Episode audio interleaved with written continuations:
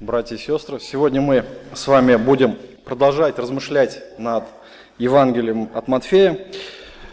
Итак, Иисус Христос ученикам открывает истины э, о церкви. Это первое откровение Иисуса Христа о церкви.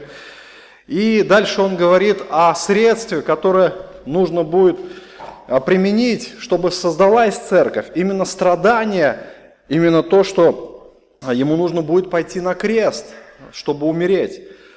И Петр тогда вступает в конфликт с Иисусом Христом. Он отзывает его в сторону и говорит, Господь, не надо этим путем идти, надо а, другим а, идти путем, не, а, будь милостив к себе, да не будет с тобой этого. И тогда Господь ставит его на место, и он говорит, Петр, ты думаешь не о том, что Божье, а о том, что человеческое. И далее Иисус начинает говорить о истинных учениках, истинных христианах, об истинном христианстве. Когда мы говорим, а, спрашиваем, что такое истинное христианство, для многих людей, конечно, это такой, знаете, весьма расплывчатый ответ.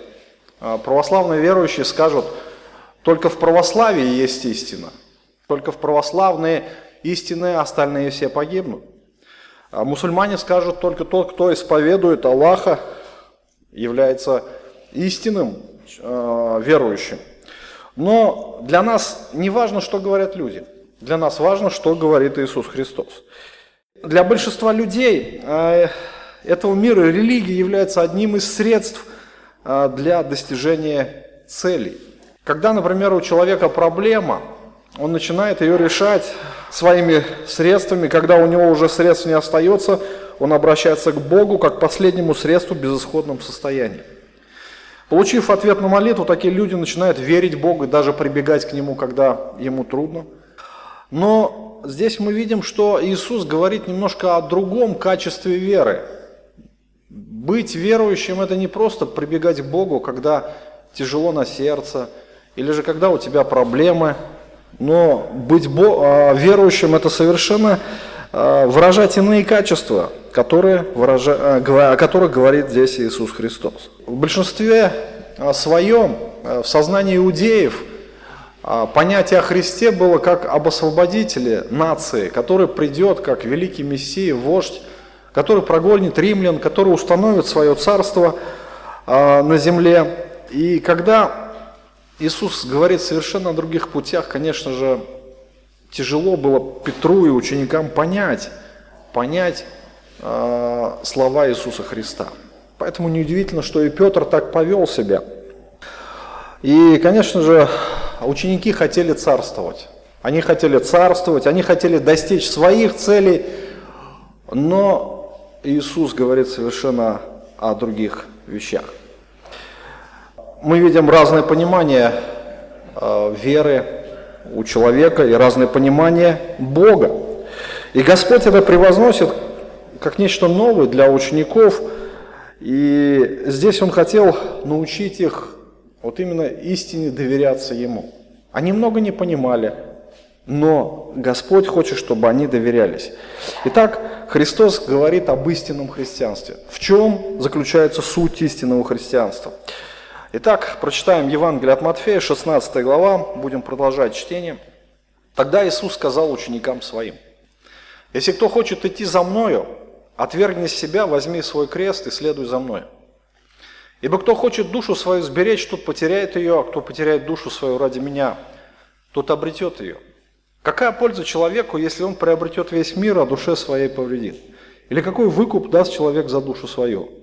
Ибо придет Сын Человеческий во славе Отца Своего с ангелами Своими, и тогда воздаст каждому по делам Его. Итак, вот здесь а, в противовес человеческому мнению Петра Иисус провозглашает принципы истинного христианства, истинного ученичества. Именно тот, кто хочет быть спасен, он должен следовать этим принципам.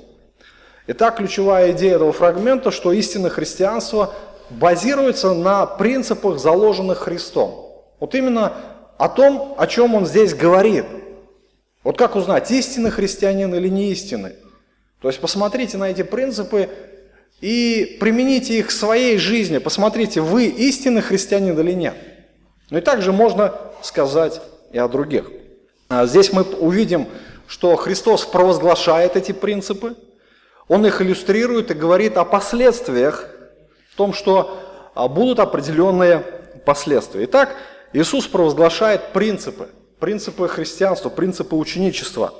Тогда Иисус сказал ученикам своим, если кто хочет идти за Мною, отвергни себя, возьми крест и следуй за Мною. Ученики слышали эти наставления, подобные этим наставлениям, может быть, а, другими фразами, уже не в первый раз. И Господь на протяжении всего служения говорит об этом. То есть Он говорит об этом в начале служения, говорит об этом в середине служения и уже в конце несколько раз а говорит также об этом. И это должно стать хлебом, это должно стать а, настоящей жизнью для каждого христианина. Это то, что должно быть вложено в сознание каждого, кто хочет следовать за Христом. И нарушая эти наставления, фактически человек ставит себя в положение неверующего. Неверующего, потому что тот, кто отвергает то, что говорит Иисус Христос, он не доверяется Ему.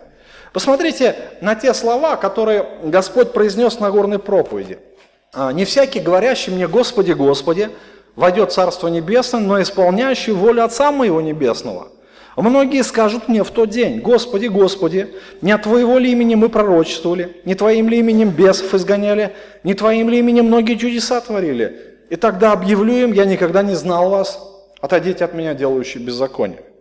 Смотрите, а, какие удивительные вещи говорит Иисус, что не всякий, кто говорит Господи, Господи, войдет в Царство Небесное. Но кто?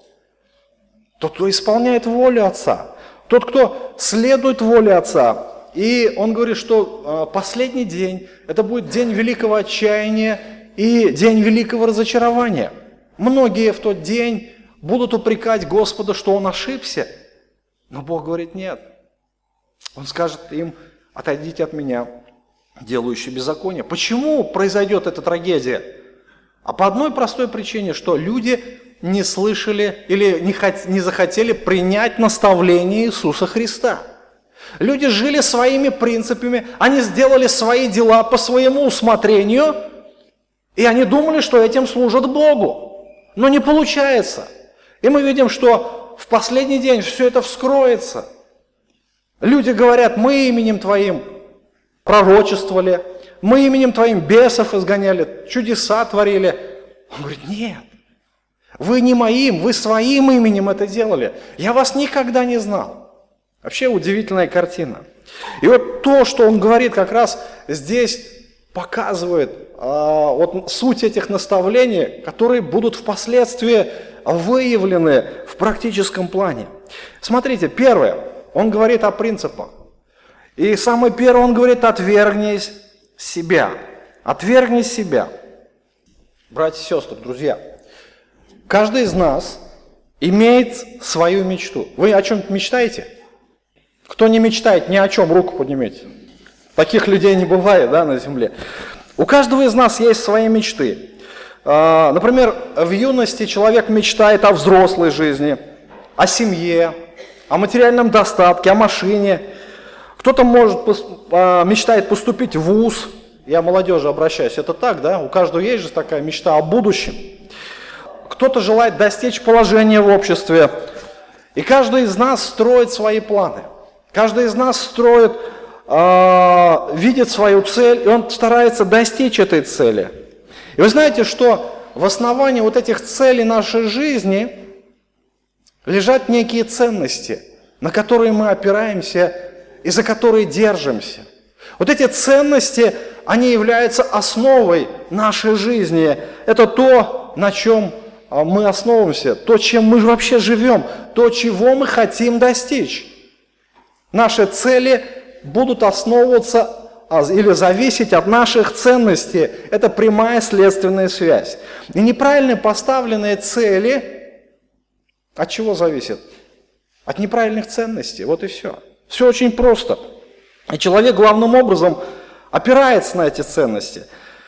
И а, если вы посмотрите на свою жизнь, то вы можете увидеть Вот эти ценности, которые, наверное, сделают вас счастливыми, так, да? Мы же все хотим счастья, но у каждого есть свой метод а, для достижения этого счастья. И мы видим, что жизнь всех нас, она отличается. И в большинстве случаев мы видим, что вот эти ценности, они отличаются от Божьих ценностей. И наши планы, конечно же, начинают не совпадать с Божьими планами. Посмотрите, отвергни себя. Первое, о чем говорит Иисус, нужно отвергнуть свое «я». А, в Евангелии от Матфея, а, мы уже с вами разбирали этот текст, 8 глава, с 19 стиха, мы читаем такие строки. Один книжник, подойдя к нему, сказал, «Учитель, я пойду за тобой, куда бы ты ни пошел». Говорит ему Иисус, «Лисицы имеют норы, птицы небесные гнезда, Сын человеческий не имеет где голову преклонить». Другой же из учеников сказал ему, «Господи, позволь мне прежде пойти похоронить отца моего». Но Иисус сказал ему, «Иди за мною и предоставь мертвым погребать своих мертвецов». Смотрите, интересно, вот здесь вот у этих людей есть планы. Есть определенные планы, но вот эти планы почему-то они не совпадают с планами Иисуса Христа. Ну, вроде бы первый говорит, Господи, куда бы ты ни пошел, я пойду за тобой. И Господь, великий сердцеведец, Он знает, что мотивирует этого человека. Его мотивируют неправильные ценности. Он видел в Христе как Мессию, как Избавителя, как многие из учеников также, и он думал, что он будет царем. Слава, богатство, а, вот эта известность, наверное, больше прельщали его в этой жизни, но Иисус немножко остудил его пыл, и он говорит об истинном положении, исследовании за ним. Он говорит, если ты хочешь идти, пошли. Но только помни, что ни славы, ни достатка ты не получишь. Птицы небесные имеют гнезда, лисицы имеют норы, но Сын человеческий не имеет где голову преклонить. Готов ли ты к такому следованию? Мы не знаем, Какова реакция была этого человека? Мы дальше читаем, другой из учеников сказал ему, посмотрите, тоже имеет планы, Господи, я пойду за тобой, хорошо, но только позволь мне пойти похоронить отца моего.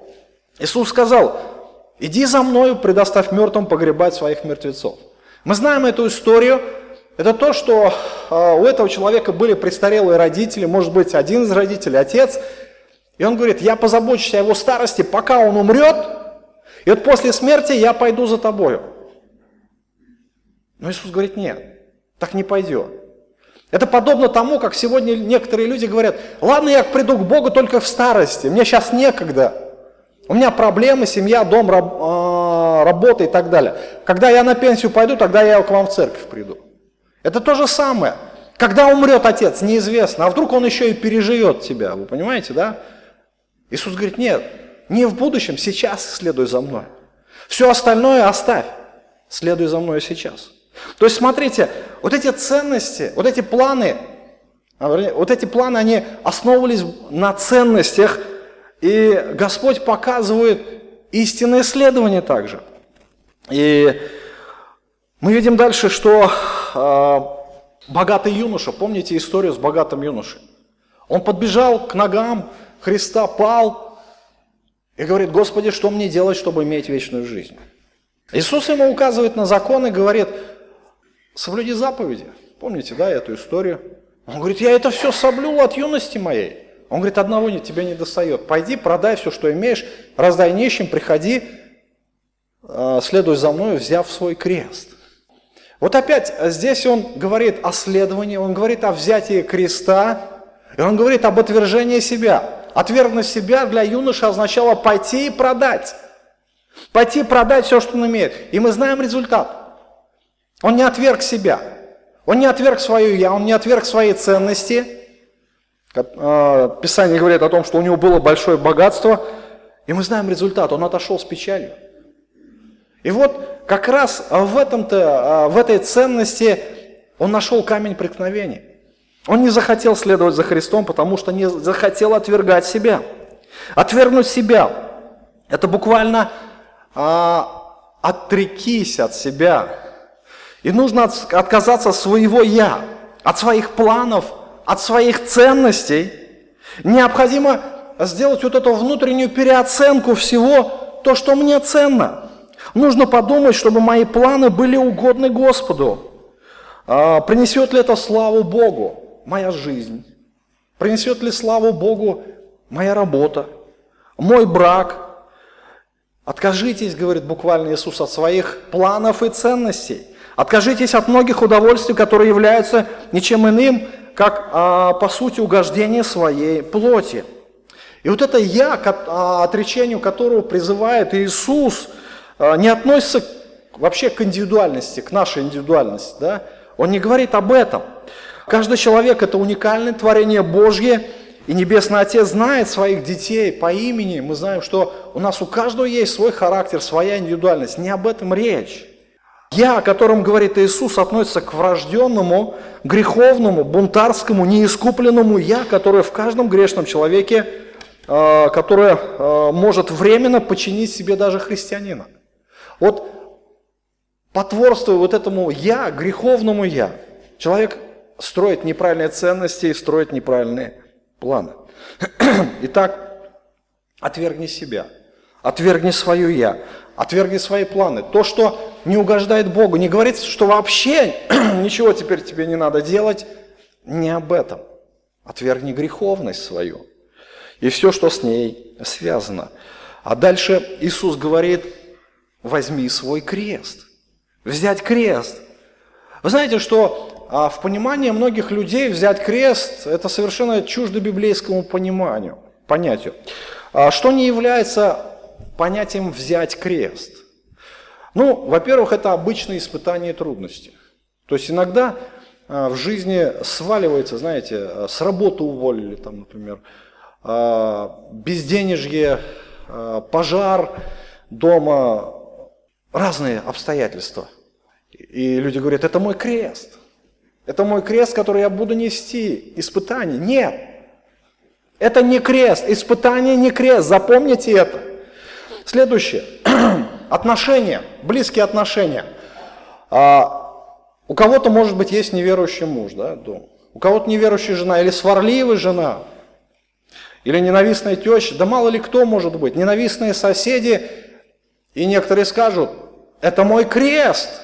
Я буду его нести до конца. Я буду жить с неверующим мужем, потому что это мой крест. Друзья, это не крест. Это не то, о чем говорит здесь Иисус Христос. Это совершенно э, чуждое вот этому наставлению Христа. И также некоторые говорят, что у меня болезнь или инвалидность, или еще какие-то другие немощи, это мой крест, который дал мне Господь нести по жизни. Неправильное понимание. Потому что взять крест не является, не является как раз вот всеми этими факторами. Посмотрите а, на то, что э, здесь говорит Иисус Христос. То есть, что такое крест вообще? Ну, многие говорят, символ христианства, да, символ христианства. Вот на доме молитвы у нас крест есть, а на церквах, на куполах, храмах есть кресты. То есть это все, что символизирует христианство. Многие на шее носят крестики. Но а, крест не всегда был символом христианства. Не всегда. Это только а, во втором тысячелетии уже а, появились эти атрибуты креста. По сути, крест – это орудие казни. На кресте распинали рабов и разбойников – Смерть на кресте была самой позорной смертью в то время. То есть самое позорное было для человека умереть на кресте. И когда Иисус Христос молился в Гефсимании, Он просил, чтобы эта чаша миновала Его. Посмотрите на текст Евангелия от Матфея, 26 глава, с 39 стиха.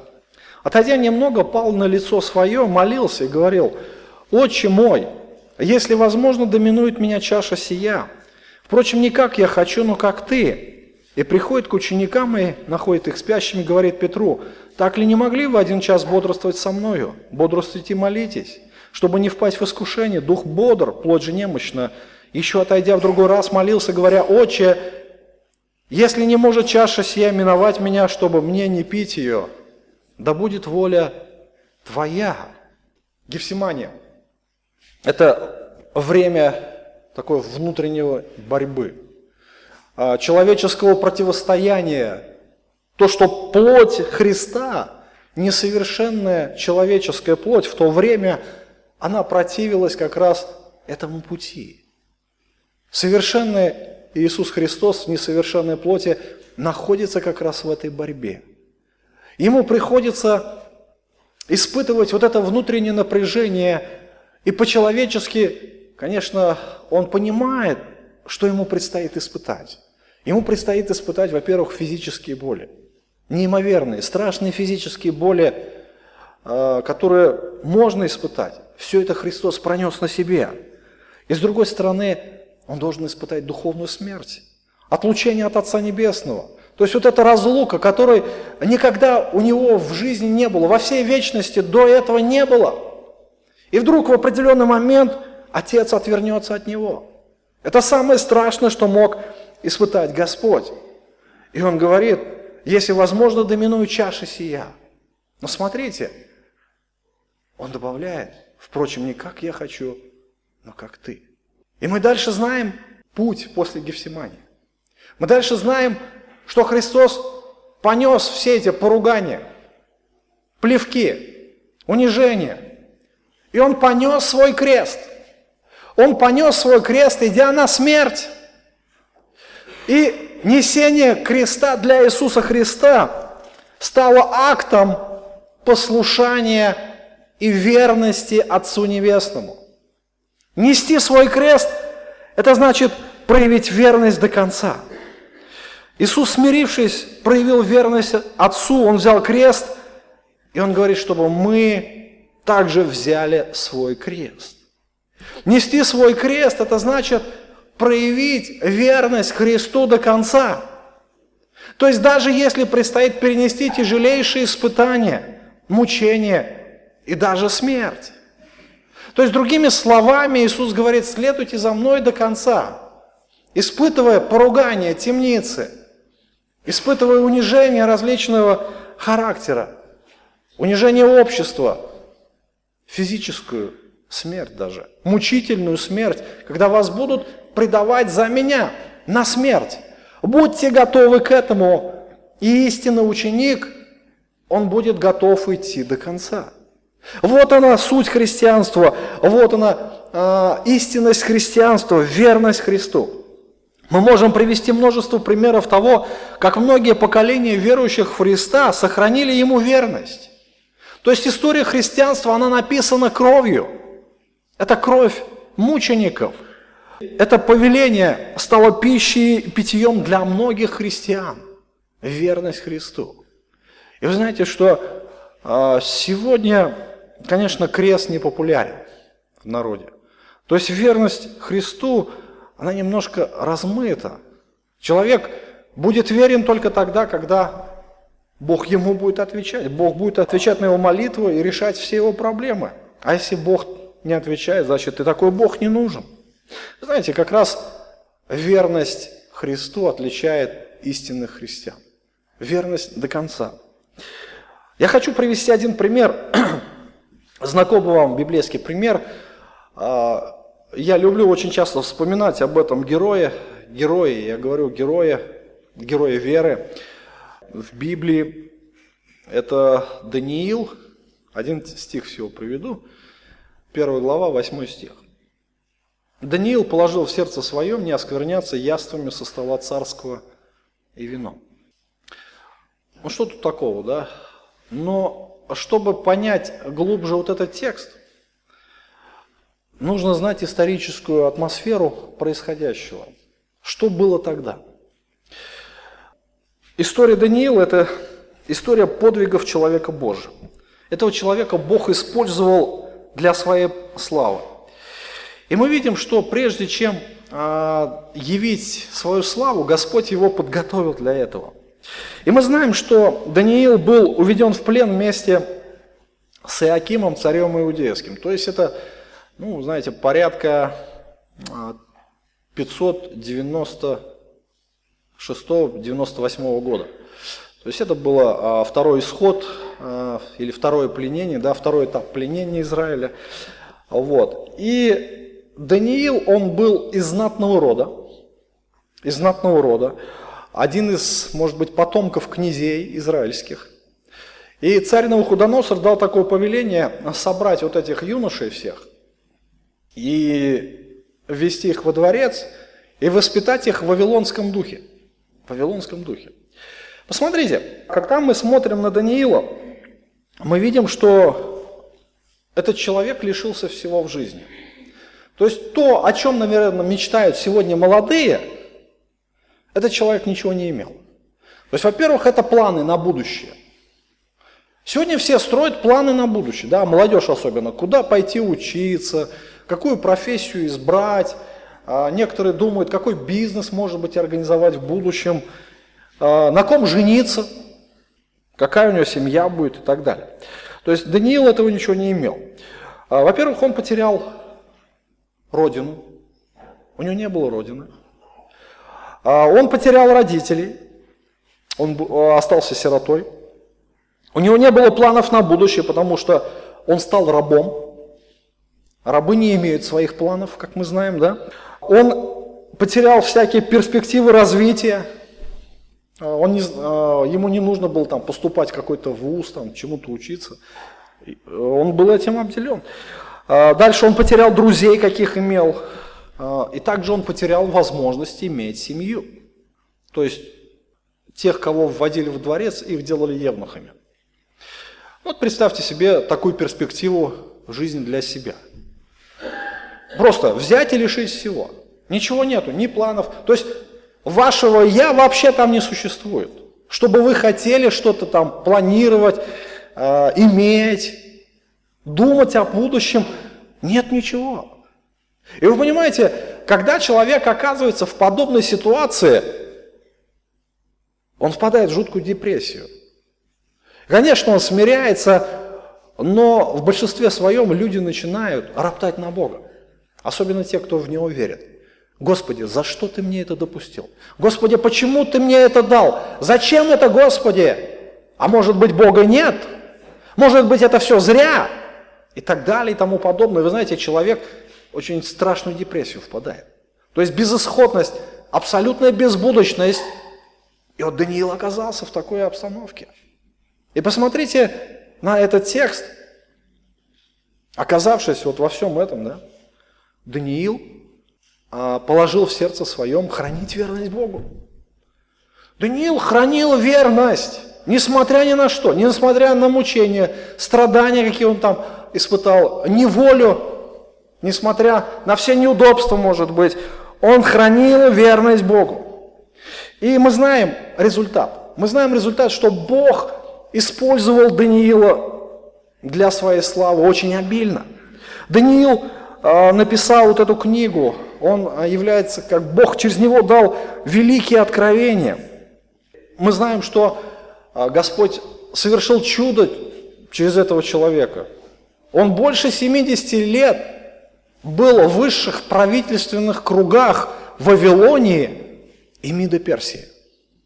Больше 70 лет. Он уже был глубоким стариком, когда получал уже последнее откровение. То есть он вычислил, а, что пленению Израиля подошло к концу. То есть 70 лет уже прошло. То есть он начал молиться об этом.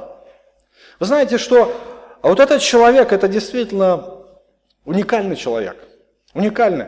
Он фактически был в изоляции, в изоляции от своего народа но он был верен Богу.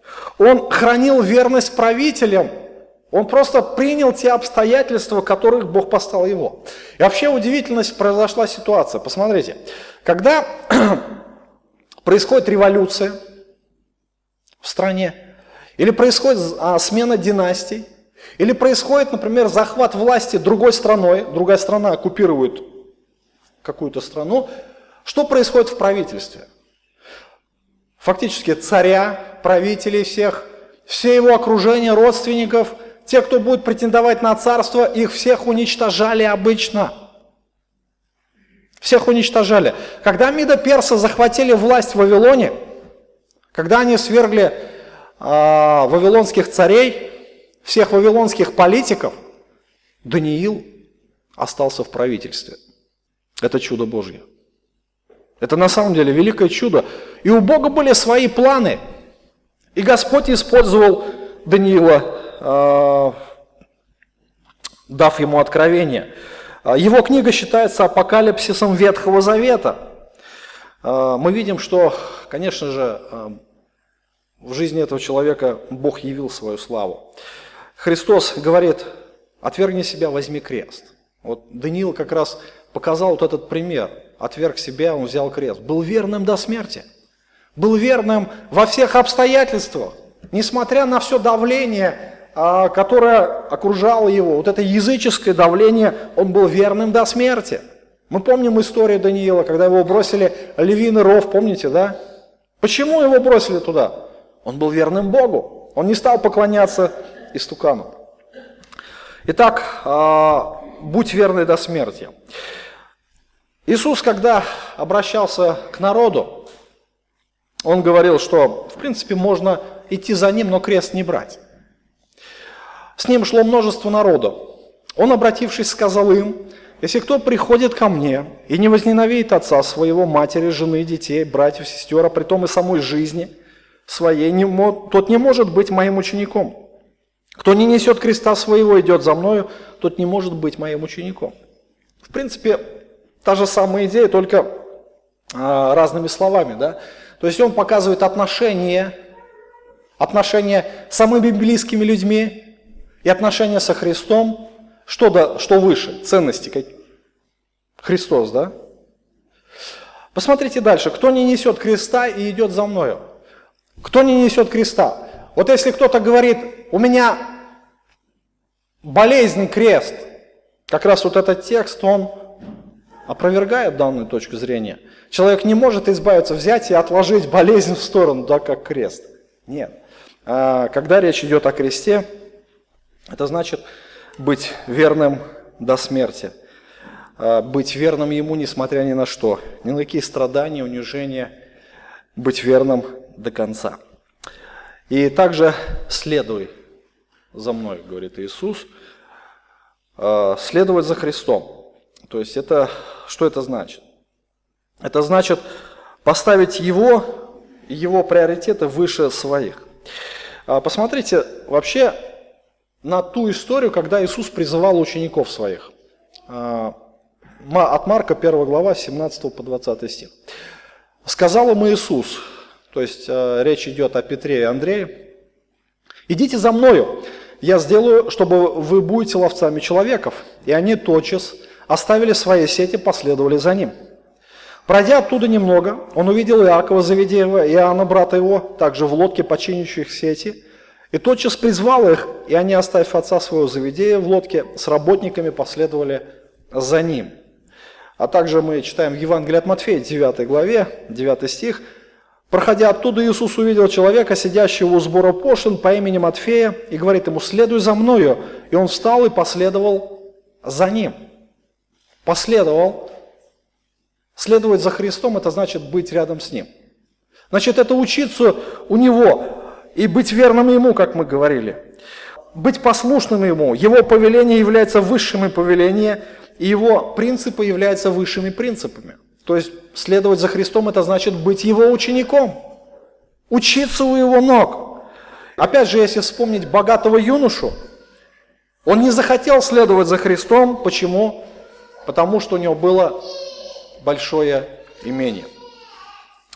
Мы можем видеть, что многие христиане, они тоже вроде бы следуют Господу, но остаются неверными Ему.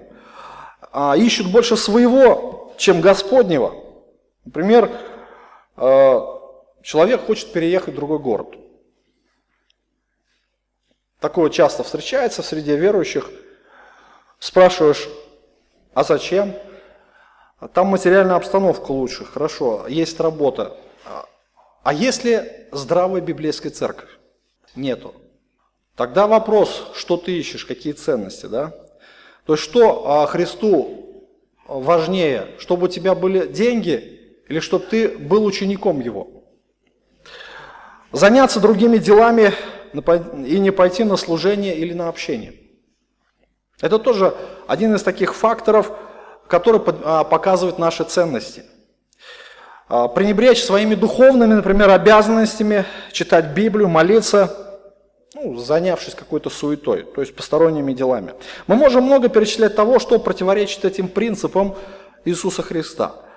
И думаю, что если в нас есть, а, живет Святой Дух, то вы можете правильно оценить свою жизнь. Итак, Иисус говорит, отвергни себя, возьми крест, следуй за мною.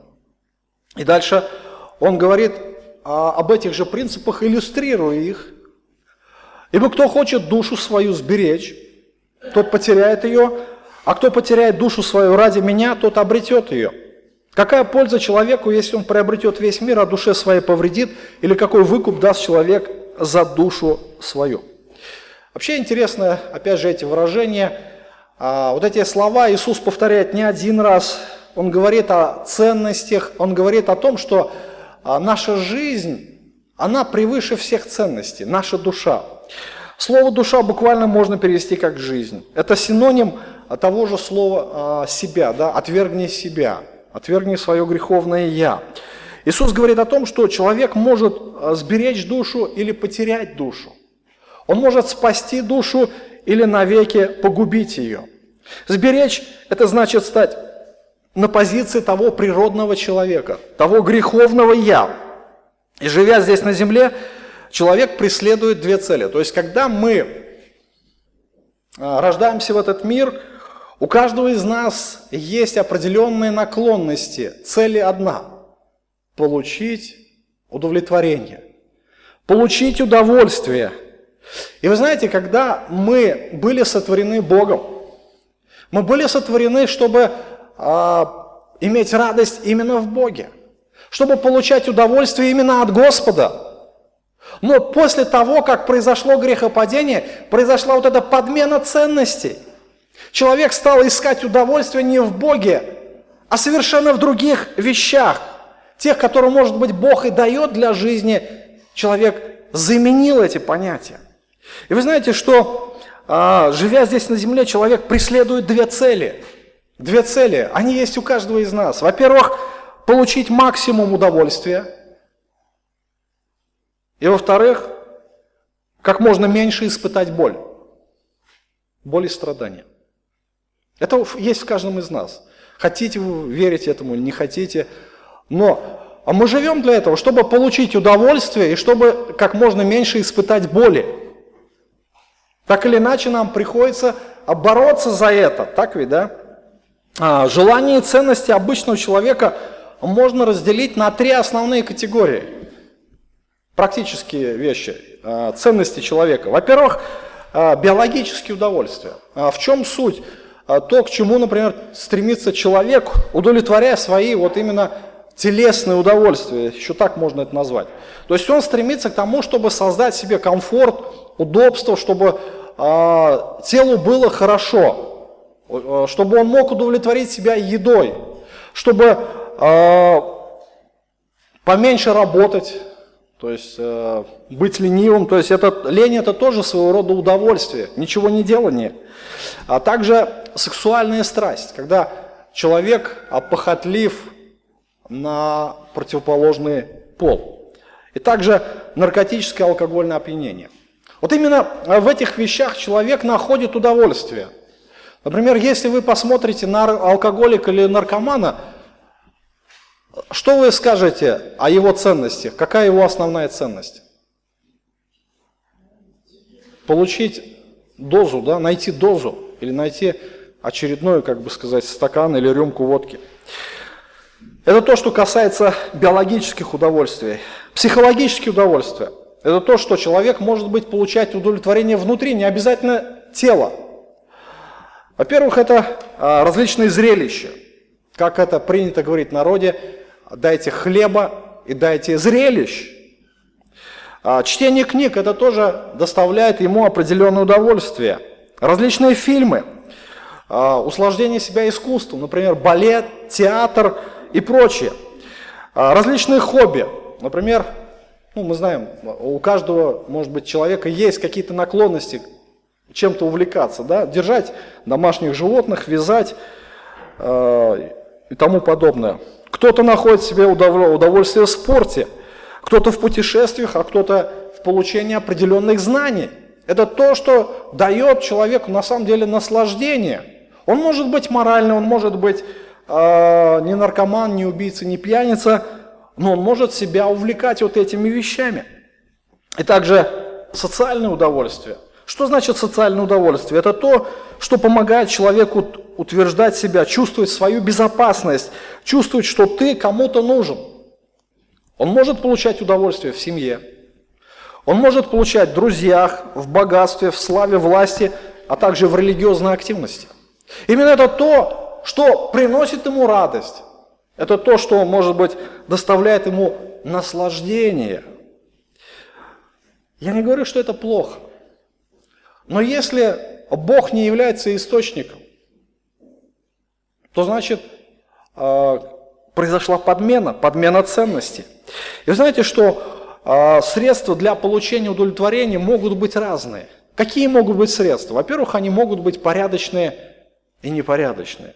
То, что мы, может быть, э, способны разделять на то, что, может быть, хорошо принимается в обществе или плохо. На моральные и аморальные средства получения удовлетворения – общепринятые, то, что все это делают, или кто-то, ну, может быть, некоторые это делают, экзотические средства, да. Также законные, противозаконные. Это все а, то, чем живет человек. Почему я это перечисляю? Почему я об этом говорю?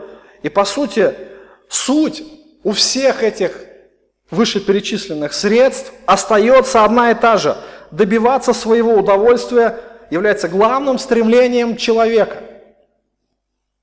Главное стремление. Они есть у каждого. Я повторяю, что э, мы живем для этого. Для удовольствия и того, чтобы избавить себя от боли. Господь не говорит, что это плохо совсем. Ну, некоторые вещи, по крайней мере. Но если человек ради этих земных ценностей и удовольствия будет ставить небесные, то есть выше небесных, да, то он потеряет жизнь. Это значит, что человек может быть э, идти за Господом, но Христос может стать не главной самоцелью. Посмотрите, а Господь говорит, кто, кто э, хочет душу свою сберечь, то есть жизнь свою сберечь. Что значит сберечь? Вообще интересное слово, э, буквально оно переводится как спасти. Спасти. То же самое слово а, используется, когда мы говорим о спасении, о спасении утопающих или спасении от вечной погибели. То есть это буквально значит, что сделать все для того, чтобы отстоять свои ценности и чтобы никто не лишил тебя этого. То есть всеми силами держаться за это, не отпускать. А если кто-то и пытается посягнуть на твои ценности, защищаться. Вы знаете, что как раз а, мы воюем за свои ценности. Мы отвоевываем. У каждого из нас есть своя система ценностей. И главный мотив, вот то, о чем говорилось выше, это добиться своего удовольствия любой ценой. Вот буквально это слово «сберечь». Главное для меня не потерять вот этот источник моего удовлетворения. Мы можем посмотреть на маленьких детей. Хотя кто-то говорит, что они ничего не понимают – они все понимают, им тоже нужны удовольствия. Какие? Покушать, да, там. А, и как они добиваются своего удовольствия? Криком, плачем, понятно. Люди взрослые, уже более а, осознанно поступают, а, идут на обман, на нарушение закона, на предательство. Все во имя того, чтобы достичь удовольствия в той форме, которой они его понимают. То есть для них есть ценность, а, без которой они не могут быть счастливы.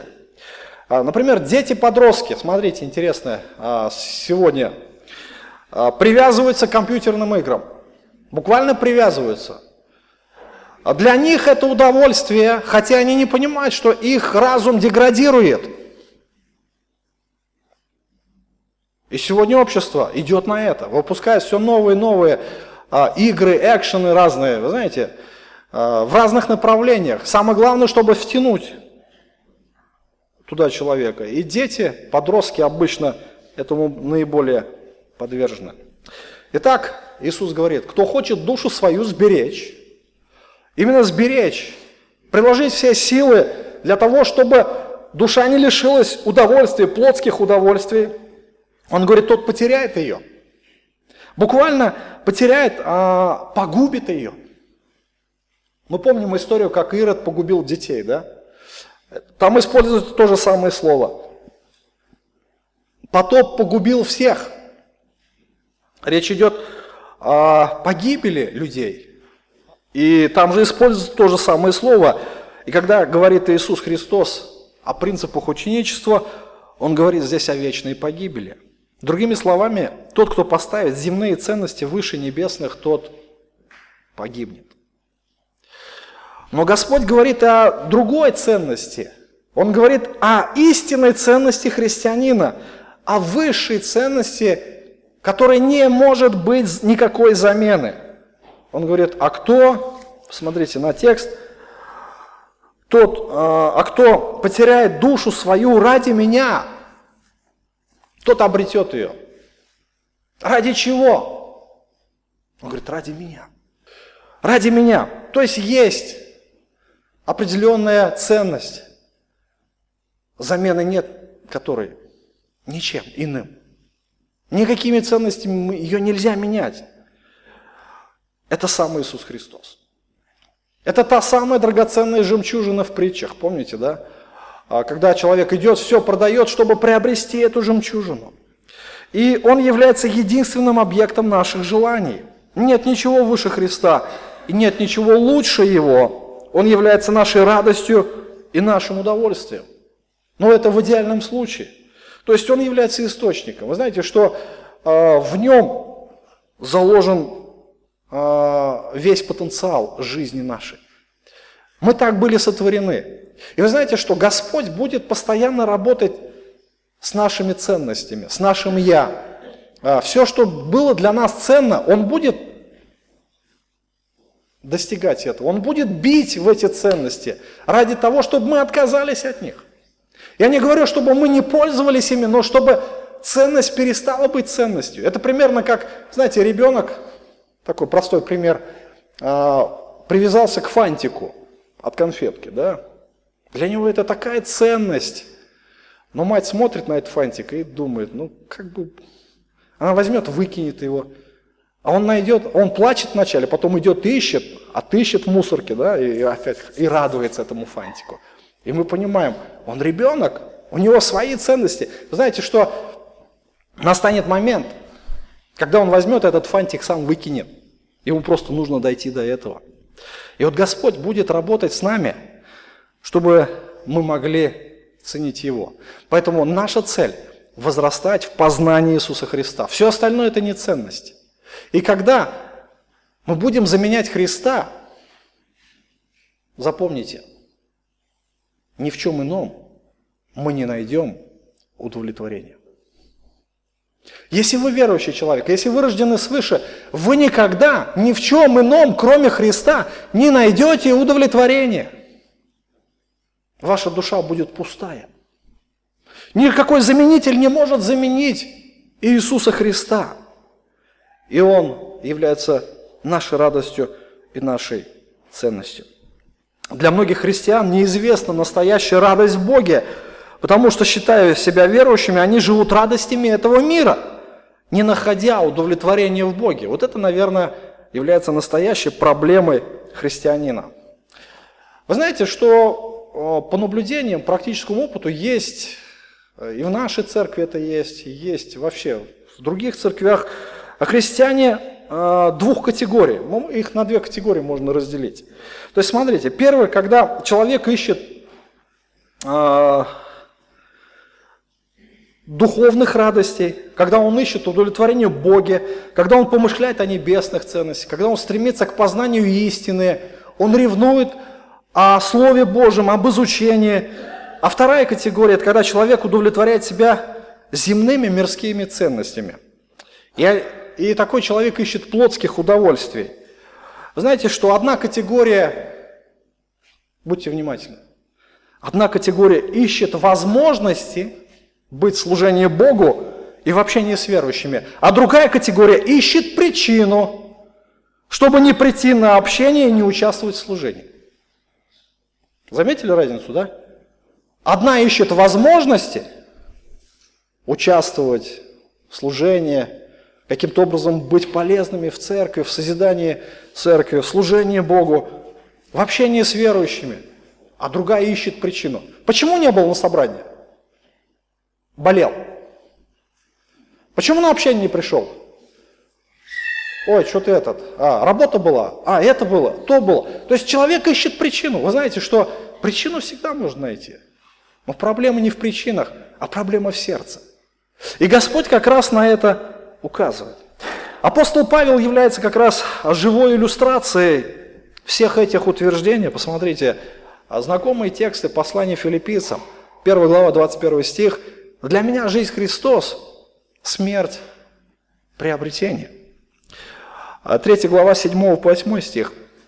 «Что для меня было преимуществом, то ради Христа я почел считаю, да и все почитают считаю, ради превосходства познания Христа Иисуса Господа моего.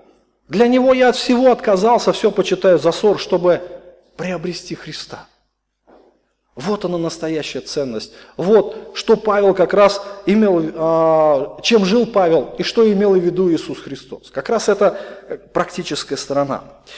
И мы видим, что Господь развивает идею, идею а, того, что человек может приобрести весь мир. Ну, это гипотетическая идея, хотя этого невозможно сделать, но предположим, что если бы человек приобрел весь мир, что это значит приобрести весь мир? То есть, во-первых, быть царем, да, царем всего мира, быть главою, весь мир, весь земной шар покоряется тебе. Все богатства, все ресурсы, недра земли, нефть, газ, золото, Железо, все, все, все а, принадлежит тебе. Все финансы мира принадлежат тебе. Все, абсолютно. У тебя самые лучшие жилища, дворцы, самые лучшие машины, самые лучшие достижения, новейшие достижения э, техники. Самые высшие технологии применяются э, в твоей жизни, да? Все самое лучшее. А, нет ничего того, чего бы ты не хотел, да, все удовлетворяет. А, предположим, вот как Соломон говорит, а, не было ничего того, ну, не, испол, не исполнено, чего бы я не захотел. Вот если моя душа захотела этого, будет это. Захотела того, будет то. Все, все желания исполняются от и до. Ты царь царей да, на этой земле, предположим. Но Господь говорит, что толку человеку если он приобретет весь мир. Если он будет царем всего мира, а душе своей повредит. Никакой тол, а, пользы от этого не будет. Что толку, если человек проживет, ну, 80 лет, ну, пускай 100, ладно, 150, а потом пойдет в погибель? Вечную погибель. Что будет польза от этого? Ну, ну понаслаждаешься ты 150 лет. А дальше вечное мучение. И дальше Иисус еще раз а, задает вопрос, или какой выкуп даст человек за душу свою? Какой выкуп может дать человек? Вот что он может предложить Богу за свою грешную душу? Какой выкуп он может принести за свои грехи? Братья и сестры, не существует той цены, которую человек мог бы заплатить за грех. Есть одно наказание – смерть. Смерть души – вот что требует святость Божья. А справедливость Божья требует наказания, наказания вечной смерти. Не существует никаких ценностей. Даже если вы будете царем здесь на земле, даже если вы предложите Богу всю землю за свою душу, этого будет недостаточно. Бог свят, свят, еще раз свят. Единственная, единственная цена, которую предложил сам Бог, это жертва Иисуса Христа. Это сам Иисус Христос, это сам Бог. Он предложил жертву себя. Если вы отвергнете этот дар, значит вы погибнете. Значит, не будет ничего того, что может спасти вас. Итак, Иисус говорит о цене, которую должен принести христианин. Цена ученичества. Именно эти принципы «отвергни себя», «возьми крест», и следуй за мною. Вот что является э, хлебом настоящего христианина, то, что должно наполнять его жизнь. И последнее, о чем говорит здесь Иисус, о том, что Он все-таки будет судить этот мир. Ибо придет Сын Человеческий во славе Отца Своего с ангелами, и тогда воздаст каждому по делам Его. В последний день все встанет на свои места.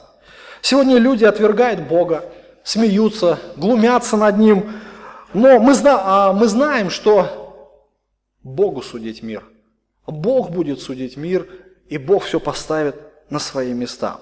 Он воздаст каждому по заслугам. А, Писание очень много говорит о втором пришествии.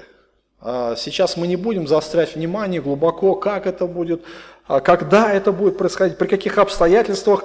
Здесь другая идея. Основное, о чем говорит Иисус, о том, что Он воздаст. Он все приведет на суд и все поставит на свои места. Божий суд – это один из мотивирующих факторов, который будет побуждать верующих э, обращаться к истинным духовным ценностям. То есть мы сегодня можем оценить себя. Я думаю, что каждый может оценить себя во свете истины Писания. А каково же мое хождение? А каковы мои ценности? Является ли Господь Иисус Христос высшей ценностью? Если нет, то есть время поправить. И, конечно же, если не так, то в последний день мы это узнаем. В последний день мы увидим а, свое состояние, чем мы жили и как мы жили. Знаете, что верующим в Иисуса Христа есть великая надежда. Верующие на суд не приходят, они перешли от смерти в жизнь. Но те, кто не принял Христа, для которых Иисус не является выше ценности, они попадут на Божий суд. Я думаю, что вам знакомы эти места Священного Писания в книге Откровения, 20 главе, когда Иоанн говорит следующее. «Увидел я великий белый престол, сидящего на нем, от лица которого бежало небо и земля, и не нашлось им места. Увидел я мертвых, малых и великих, стоящих перед Богом. И книги раскрыты были, и иная книга раскрыта, которая есть книга жизни, и судимы были мертвые по написанному в книгах сообразно с делами своими. Тогда отдал море мертвых, бывших в нем, и смерть и ад отдали мертвых, которые были в них. И судим был каждый по делам своим, и смерть и ад повержены в озеро огненное, это смерть вторая. И смерть и ад, а, это смерть вторая. И кто не был записан в книге жизни, тот был брошен в озеро огненное. Итак, это наставление Иисуса Христа, наставление о церкви, наставление об истинных учениках, которые наполнят эту церковь. Это то, наверное, те универсальные принципы, которые действенны во все времена. Если мы ученики Христа, если мы христиане, мы можем причислять себя к таковым, то это должно действовать в нашей жизни. И каждый из нас должен, наверное, оценить сегодня свое христианство. Я знаю, что все мы несовершенны, все мы а, где-то согрешаем, падаем, где-то ставим свои плотские удовольствия и ценности выше Христовых. Но я думаю, что у нас есть время сегодня это исправить. И Господь напоминает нам об этом. И сейчас мы будем переходить к вечере Господней. И принимая вечерю, мы исповедуем тот факт, что Иисус является нашим истинным Спасителем. Он является нашей жизнью, да, частью нас самих – то есть принимая хлеб, принимая хлеб, а, мы становимся одним единым целым с этим хлебом. То есть мы отождествляемся с Иисусом Христом. Он наш хлеб, и Он наше питье. И пусть каждый из нас подходит к совершению заповеди Иисуса Христа с полным упованием на Него, с полной надеждой на Него, осознавая свою нищету. И пусть Христос будет величайшей ценностью и нашим наслаждением в нашей жизни. Вся слава Ему, помолимся.